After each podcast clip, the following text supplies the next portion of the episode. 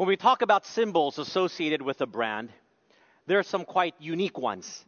And I wonder if you know the history of why a certain symbol is associated with a certain brand. For example, why is the basketball team in Los Angeles called the Lakers? Why is a sports franchise named after a body of water? It doesn't strike fear into the hearts of opponents, such as if it was an animal like the bear or the grizzlies or the tigers. Can you imagine? We are the Lakers. Fear us. We are a body of water. Well, the reason the franchise in Los Angeles is called the Lakers is because the franchise was originally from the state of Minnesota which is the land of 10,000 lakes. Or perhaps you may wonder, why are the Utah Jazz called the Jazz? What does Utah have anything to do with jazz music? Well, again, if some of you have lived long enough, you will remember that the franchise in Utah began in New Orleans, New Orleans being the birthplace of jazz music. And therefore, when the franchise moved, they took the name jazz with them. And so while people don't remember the significance of the symbol associated with the brand, there is a rich history. How about some non sports example? What is the symbol of the Lacoste brand? Some of you know it to be the crocodile. Can you imagine? Why would you start a clothing line company and have as a symbol on your shirt a crocodile? Well, it was named after Rene Lacoste. Lacoste was a world famous tennis player in the late 1920s. He won several major tournaments, including Wimbledon, the US Open, and the French Open. Because of his tenacious play, his friends called him Le Crocodile, the crocodile. And so Lacoste accepted this nickname and had a tiny crocodile embroidered on his tennis blazers. Well, when he added it uh, to a line of shirts that he designed, the symbol caught on. Hundreds of thousands of people today around the world wear Lacoste shirts, and there's a crocodile on it. But they have no idea why it is there. Perhaps some of you fashionistas wear Comme des Garçons t shirts. It is a Japanese label with a French name. It's ironic that this women's brand uh, has a French name that translates like boys. But you know their famous logo. It's a heart with two eyes. What's the symbolic significance of this heart with two eyes? Well, if you were to ask the designer, Rei Kawabuko, you'll find out that there is no meaning to this symbol. Whatever we see is what it is according to her. Can you imagine? A symbol that has no meaning. It's just simply a heart with two eyes. That's kind of sad if you think about it. A symbol that has no meaning, or a symbol where people have forgotten the significance of the meaning. Sadly, it is the way for how people view the cross today people have forgotten the original meaning of the cross. They find no significance in it other than it is a nice piece of jewelry associated with Christianity. Or some people wear it as good luck charms. Still others wear it as some sort of force field to ward off evil spirits. For others, it is a piece of art. It, it looks good in their homes. It's a symbol of Christianity, but the deep meaning of it has been lost in this generation. Sadly, for many today, it is no longer a daily reminder of God's unconditional love for you and for me to save us from our sins by giving us eternal life through his one and only Son, Jesus Christ, God Himself. Do we remember and know the true meaning of the cross? on this Good Friday, let's be reminded of the cross and the significance which it brings by examining three crosses mentioned in the Bible. We're going to take a look at Luke chapter 3, verses 32 to 43. First of all, let me talk about the offense of the cross. If you were to go back in time and you wore as a piece of jewelry or on a t shirt the symbol of the cross, the Romans would be horrified. They would think you're crazy. What in the world are you doing having a cross emblazoned on your shirt or wearing a cross as a piece of jewelry? Because the cross was a symbol of death. It was used by the Romans to strike fear in the hearts of the world. It was a means by which they controlled the people under them. According to Roman custom, the penalty of crucifixion was always preceded first by scourging and beatings. And after these beatings, the condemned person had to carry the cross, or at least the, the traverse beam of the cross, to their place of execution. And following along the road, they would be insulted by the people who would gather to make fun of these deserving criminals who deserve this horrible punishment by crucifixion. That's why Jesus had to carry the cross on his way to Golgotha or Calvary. On arrival at the place of execution, the cross was lifted up and the sufferer was stripped naked and then also placed on the cross, bound first with cords, and then four nails were driven into his body, two on the hands and two at the feet, to the wood of the cross. Finally, a, a placard called the Titulus, bearing the name of the condemned man and his sentence or accusation, was placed on the top of the cross. When the cross was lifted up, the entire weight of the person would now hang on those four nail points. And every breath that the person took would shoot agonizing pain throughout the entire body because one would have to force themselves to be lifted up, pushing up against the nail points just to take a breath of air. That's why everyone was offered anesthetic of some sort to relieve this agonizing pain, which Jesus refused. The birds of prey, the vultures, were there waiting, hanging around, waiting to eat the corpses. And sadly, it was not a quick death. Often, friends and relatives could come and talk with those who were crucified in fact, some were often given food, and they would linger on the cross for days. To shorten the punishment and to lessen this terrible suffering, often the accused legs were broken. This custom was common with the Jews, not very common with the rest of the Roman world, because the Jews didn't want the bodies to hang over the Sabbath.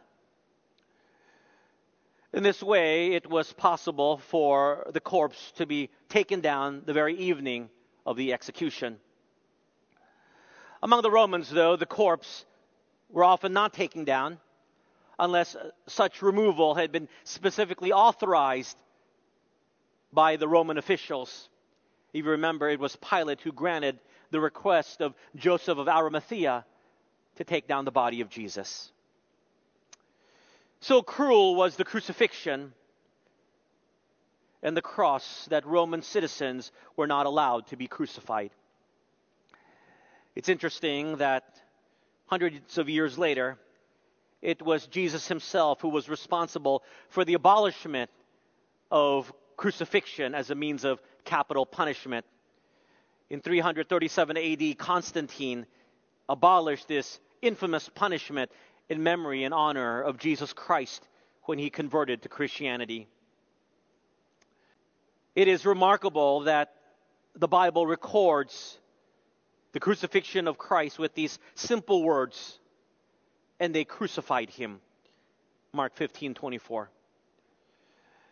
Why didn't the Bible go into more details about the process of crucifixion? Why doesn't it talk more about the suffering and the anguish of Jesus on the cross. He surely suffered for us. But I believe that the Bible wants the focus not on how Jesus died, but on why Jesus died. And Jesus died for you and for me. And he died on the cross in one of the most horrible ways to die for mankind. You know, that day of Jesus' death, there were three crosses on Golgotha or on Calvary, as mentioned in the Bible. I want to propose that each of these crosses represents an attitude we have today. And if I were to ask you, when you look at the cross, which attitude do you display? And you have to choose one. Which one of these attitudes would it be? We pick up in Luke chapter 23, verses 32 to 34. There were also two others, criminals, led with him to be put to death. And when they had come to the place called Calvary, there they crucified him and the criminals, one on the right hand and the other on the left. Then Jesus said, Father, forgive them, for they do not know what they do. And they divided his garments and cast lots. The Bible tells us that when Jesus was crucified, two others were crucified next to him. They were not simply common criminals. They must have done something that their offenses deserved for them this type of terrible punishment by death through crucifixion. The Bible describes them as criminals. And they were placed on either side of Jesus as if to associate Jesus as a terrible criminal, like the both of them, deserving of this same type of punishment. But the Bible tells us Jesus proclaims, Father, forgive them, for they know not what they do. Jesus knew his mission and the reason for going to the cross was to die for the sins of mankind. And so Jesus forgave them. Can you imagine that? Forgiving the very people who are hurting you, the people who are responsible for the pain and agony you are suffering, the ones who are now taking your life. Can you imagine if you could forgive people like that? Well, Jesus did. Jesus said to God the Father, Forgive them, for they know not what they do. If Jesus can forgive the very people who are taking his life, what about us forgiving those who have wronged us? I came across recently a letter written from the Ravensbrück concentration camp, a Nazi concentration camp for the extermination of the Jews. And this letter was found pinned to the clothing of a dead child there. And the words are this O Lord, remember not only the men and women of goodwill, but also those of ill will. But do not remember all of the suffering they have inflicted upon us. Instead, remember the fruits we have borne because of this suffering, our fellowship, our loyalty to one another, our humility, our courage, our generosity, the greatness of heart that has grown from these troubles. When our persecutors come to be judged by you, let all of these fruits that we have borne be their forgiveness. How can a child write these words? Perhaps only if one knows what Christ did for them when He forgives us of our sins. This child's letter reflects the very attitude of Jesus when he went to the cross. Not one ounce of regret, nor anger, no desire for revenge. It was all about love, his love for you and for me. Never forget that. But look at the response of the people there looking on the hill of Calvary that day when they looked upon Jesus. Verse 35 to 39. And the people stood looking on, but even the rulers with them sneered, saying, He saved others, let him save himself if he is the Christ, the chosen of God. The soldiers also mocked him, coming and offering him sour wine and saying, If you are the king of the Jews, save yourself. And an inscription also was written over him in letters of Greek, Latin, and Hebrew. This is the king of the Jews. Note this, verse 39. Then one of the criminals who were hanged blasphemed him, saying, If you are the Christ, save yourself and us. All around Jesus were men and women who were mocking him. From the religious leaders to the people to the soldiers, the criminals to his left and right, not a compassionate face around. And Jesus would have looked around. These are the people that he was dying for. You know, if I was there that day, and as a follower of Jesus Christ, reading this makes my blood boil. It makes me mad. I, I want to yell, Hey, people, hey, mockers, don't you know that Jesus is dying for your sins so that you can live, so that you can have eternal life, so that you can have salvation, so that you can have life abundant? What are you doing? And one who was hanging on the cross himself, imagine he says to Jesus, If you are the Christ, save yourself and save us.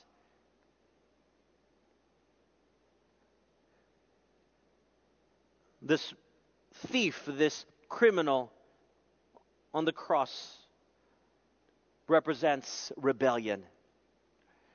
The first cross is the cross of rebellion. The cross of rebellion is the attitude that says, I can do it myself. I look at the cross, it means nothing to me. It may be beautiful artistically. It's good for some people, but it's not good for me. I don't need it. That is reflected in the attitude of this criminal hanging there. I'm leaving this world on my own terms. Who cares? Who cares? my own terms, my own way. Jesus, you save yourself. I, I don't need any saving. You know, Jesus could have come down from the cross at any time, but the Bible tells us he remained on the cross and he willingly gave up of his life so that he could save the very people who were mocking him. And so you can imagine these people, they're basically all telling Jesus, We don't need you. We don't need you, Jesus. Save yourself.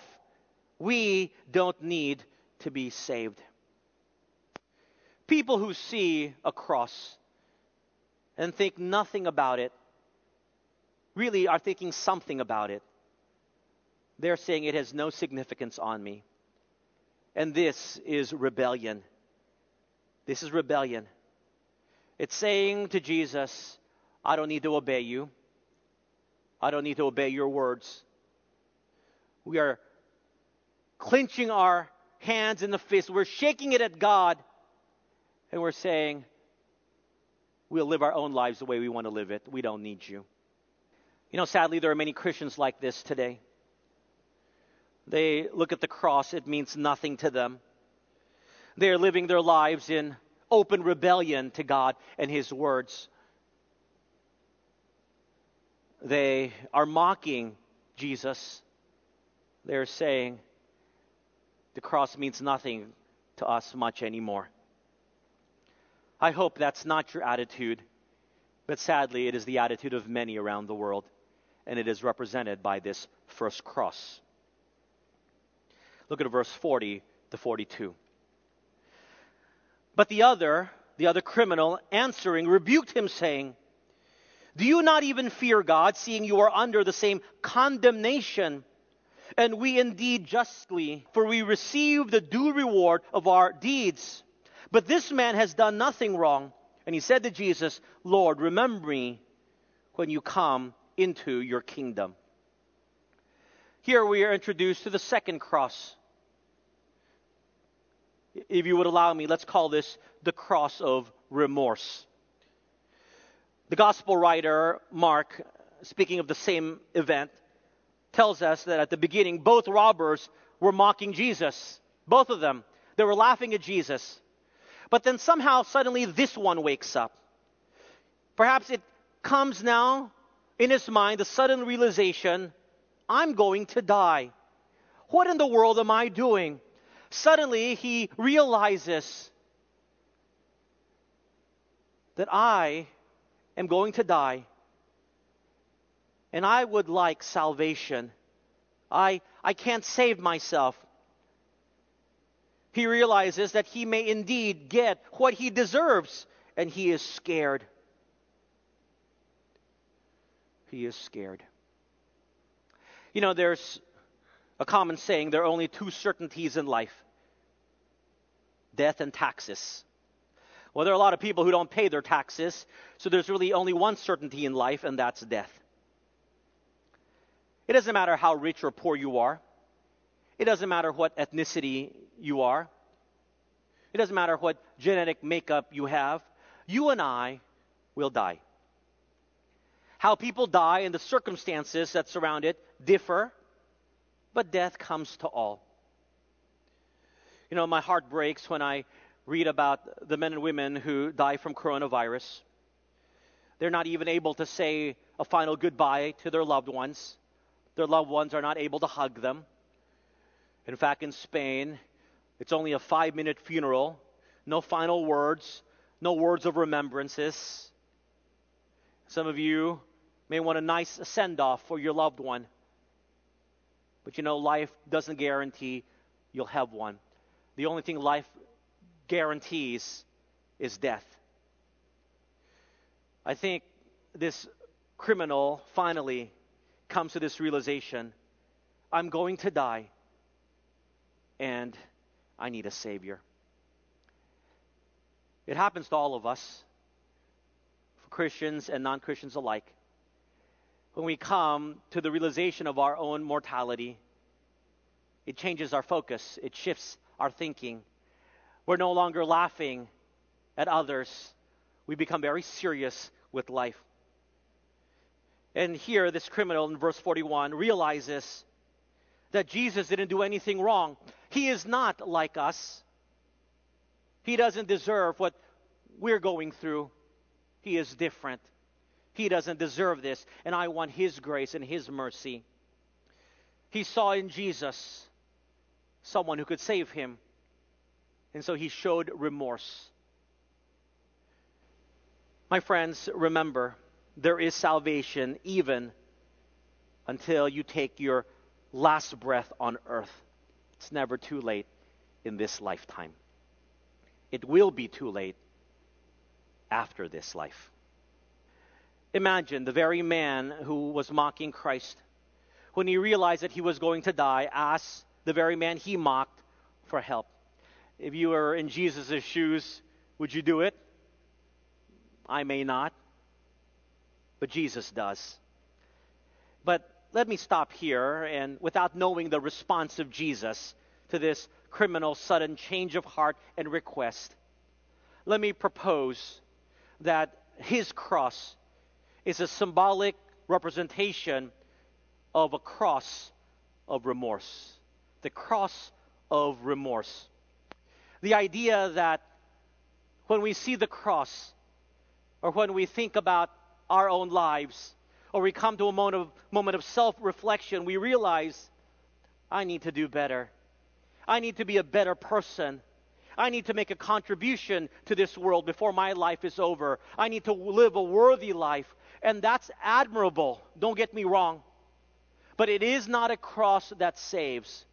The cross of remorse, the cross of desiring to live a better life, to be a better person, does not save. There are so many that try to make amend, to make up for their life with good works, but good works do not save. Even if you're truly sorry for something, being truly sorry does not save. Even if you're truly sorry and try to make up for it through actions, it doesn't save. Right? We realize and we know that sorry isn't enough in many cases. In the legal system, there are many people who are very sorry in jail. But their remorse and their apologies do not keep them from a lifetime in jail. There are many children who are sorry for their actions to their parents, but that doesn't mean that they will not suffer the punishment that their parents doles out. You see, being sorry for one's sin and trying to make up for it in penitent act is admirable, but it is insufficient to save. It does not save. Good works does not save. Sadly, when many people see the cross, or perhaps they recognize that it's Good Friday and they should come to church virtually or physically, and they examine their life and they think to themselves, I need to be a better person. I need to live a better life. I'll try to make amends. I'll be a better husband. I'll be a better father. I'll be a better businessman. Those are all admirable, but they do not save you. The penalty of your sin is still not paid for. Jesus didn't have to forgive this second criminal. It was a request, it was an ask. But it doesn't mean that it would be granted. But wonderfully, look at verse 43. And Jesus said to him, Assuredly, I say to you, today you will be with me in paradise. The third cross, the one Jesus is, is hanging on, is the cross of redemption. The cross of redemption is the only cross that saves the criminal asked to be saved, and Jesus took the punishment of this criminal without any works involved. His simple trust in the person of Jesus, and Jesus took upon the sins of this man, and that's why Jesus could assure him, Today you will be with me in heaven, you will be with me in paradise. This criminal was redeemed. He didn't have to serve out what he deserved. That is redemption. The criminal says, I can't do it by myself anymore. I, I, I need you, Christ. I'm going to die, and I just want to be with you. Christ assures him with these simple words You will be with me. This criminal on the cross, nailed to the cross, could do nothing to save himself. It is a beautiful picture of salvation. He couldn't get down from the cross to do some good works to save himself. He had to trust in what Jesus was going to do when he died in his place. How can that cross give us redemption? It's because of Jesus' shed blood. He dies in our place. That's how redemption is defined. The very word that means to buy back, to pay the price, to be set free. Jesus paid the price. He bought us back and set us free from what we deserve. Jesus said, Today you will be with me in paradise. The cross is a ubiquitous symbol. You see it all over the place. For some, it is jewelry. For others, it is art. For still some, it's a t shirt print. But when we see the cross, what does it remind you of? What does the cross signify for you? Does it signify a cross of rebellion? I can do this myself. I don't need Christ. I'm going to die and I'll get what I deserve. Let it be. Or perhaps for some of you it is a cross of remorse. Well, I'm sorry. I need to be a better person. I need to do more good works. Or for others, will the cross be a cross of redemption? A reminder that you and I cannot save ourselves. Jesus paid the price of our sin so that you and I don't have to pay the penalty of the wages of sin, which is death. So the next time you see a cross, realize that it's not simply a nice jewelry or a piece of art. It's not a good luck charm. It is your mark as a follower of Jesus Christ. It is your branding. It is a brand that says, I cannot save myself but Jesus died in my place so that I can have eternal life free to live for Him. I hope on this Good Friday, when we are reintroduced again to the cross of Christ, we have the right attitude. It is a symbol, not for us necessarily to be a better person, but it is a symbol for us to be reminded of the grace of God through His Son Jesus, something undeserved, and yet He did it for us, for me, for you. Let me close with a wonderful hymn. It is the hymn, The Old Rugged Cross. The words are beautiful. Let me share them with you. On a hill far away stood an old rugged cross, the emblem of suffering and shame. And I love that old cross where the dearest and best for a world of lost sinners was slain. The author captures it well. Jesus died for sinners like you and me. Verse 2 Oh, that old rugged cross, so despised by the world, has a wondrous attraction for me. For the dear Lamb of God left his glory above to bear it to dark Calvary. The divine Son of God, God Himself, the worthy sacrifice, is the only one that can die for us. And He left heaven to come to this earth to die. The third verse is this In the old rugged cross, stained with blood so divine, a wondrous beauty I see. For 'twas on that old cross Jesus suffered and died to pardon and sanctify me. My friends, Jesus died for you and for me. And you and I may be living a rebellious life. We may not have cared much about Him or the things He desires for us to do. But just know He died for you and He loves you with an everlasting love. And so I hope our response is this, as the chorus writes.